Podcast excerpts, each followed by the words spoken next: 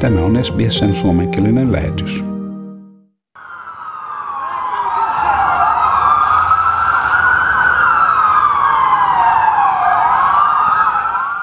Ambulanssien jatkuva ääni on riipaiseva muistutus siitä, että ihmishenget ovat uhattuina. Tällä hetkellä New Yorkissa on rinnakkain olemassa kaksi täysin erilaista todellisuutta. Ensinnäkin kadut ovat aivan tyhjiä. Ja toinen todellisuus on sairaalat ja hätäpalvelut, missä käydään täyttä sotaa koronavirusta vastaan.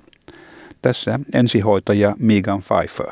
So first assignment that we're heading to for the day is a cardiac condition with somebody having a fever and cough.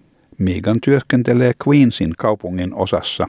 Hänen mielestään jokainen päivä on kuin taistelukentän triaatio ja avunpyyntöjen määrä on noussut 50 prosentilla. Hän kertoo, että saapuessaan paikalle potilaat ovat periaatteessa jo romahtaneet. Monessa sairaalassa happisäiliöt ovat vähissä ja vain suuria säiliöitä on käytettävissä potilaiden joutuessa jakamaan hengityslaitteita. Potilas toisensa jälkeen on todella sairas, heitä viedään sairaalaan kuolemaan. By the time we get to them, it's to the point where they're basically crashing. There's a lot of hospitals that are running low on oxygen tanks and only have the big ones. They're sharing ventilators. Now it's patient after patient that's really sick and really we're taking them in there to die. Viisi viikkoa epidemian puhkeamisesta covid-viruksen tartunnan saaneiden potilaiden määrä ylikuormittaa jo ennestään työvoimapulasta kärsiviä sairaaloita. Sairaanhoitaja Trey Kwon on jo tehnyt uhrauksen luopuessaan ajastaan kotona vastasyntyneen lapsensa kanssa mennäkseen töihin pelottavissa olosuhteissa. Siellä saa jatkuvasti kuulla työtovereiden sairastumisesta. Työntekijöiden suojavarusteista on pulaa. Työpaikalla eletään pelossa. Hän arvioi, että monet työntekijät ovat raivoissaan.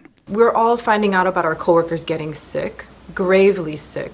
We've heard that there are two nurses in New York City who are colleagues who work in the hospitals that we work in in the same conditions with the same shortage of PPE, staffing, and testing who are dying. So there's a lot of fear. And I think at this point, many of us are enraged. Tämä raivo ei ole suunnattu ainoastaan sairaalahallintoon, vaan myös osavaltion ja liittovaltion viranomaisiin. Kaupungin Mount Sinai-sairaalan ulkopuolella terveydenhuollon työntekijät, kuten Sasha Winslow, osoittavat mieltään resurssien puutteen johdosta. Asiasta tiedettiin joulukuussa, valmistelut olisi voitu aloittaa jo silloin. We knew about this since December. We could have started preparing since then. This was this was bound to happen. It was bound to come to our shores. Jokaisena iltana kello seitsemältä ihmiset avaavat ikkunansa ja taputtavat osoittaakseen kannatustaan lääkäreille ja hoitajille.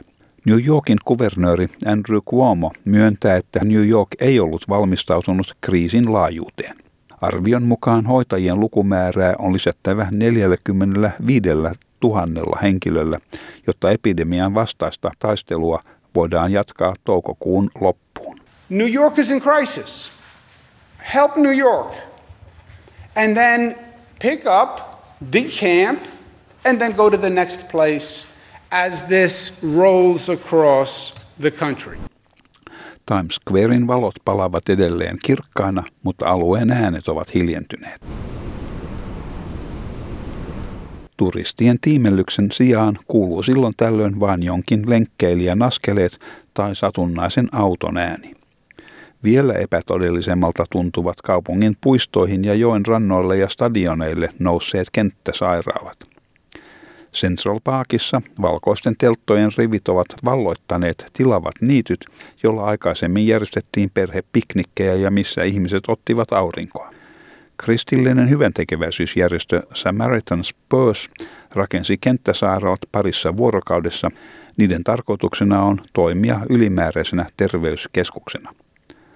Sairaanhoitaja Shelley Kelly, joka matkusti New Yorkiin osallistuakseen avustustöihin, sanoi, että ainut vertailu, mikä tulee mieleen, on aika, jolloin hän työskenteli Irakissa ISISin vastaisen sodan aikana. It was fast, but this is a little bit different in that we, like yesterday, had eight ambulances lined up out of the, you know, in the front of the hospital waiting to drop patients off. So we are getting several patients several, several patients throughout the day, but then they require a lot of support and they just keep coming. It's not like there's a mass casualty drop where we get several patients at once and then we get a break. If you put all of the responses that I've been on on a scale, this one would peak it out. Shelly Kelly tulee tekemään 16-18 tunnin työpäiviä neljän viikon aikana ennen palaamistaan kotivaltionsa Oklahomaan. Siihen mennessä epidemian arvioidaan saavuttavan huippunsa siellä, ja hän sanoo olevansa valmis siihen. Voit pysyä ajan tasalla koronaviruksen kohdalla. Suomenkielisiä juttuja aiheesta on kuultavissa osoitteesta sbs.com.au kautta koronavirus.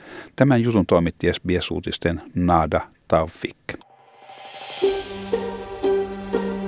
Haluatko kuunnella muita samankaltaisia aiheita? Kuuntele Apple, Google tai Spotify podcasteja tai muuta suosimaasi podcast-lähdettä.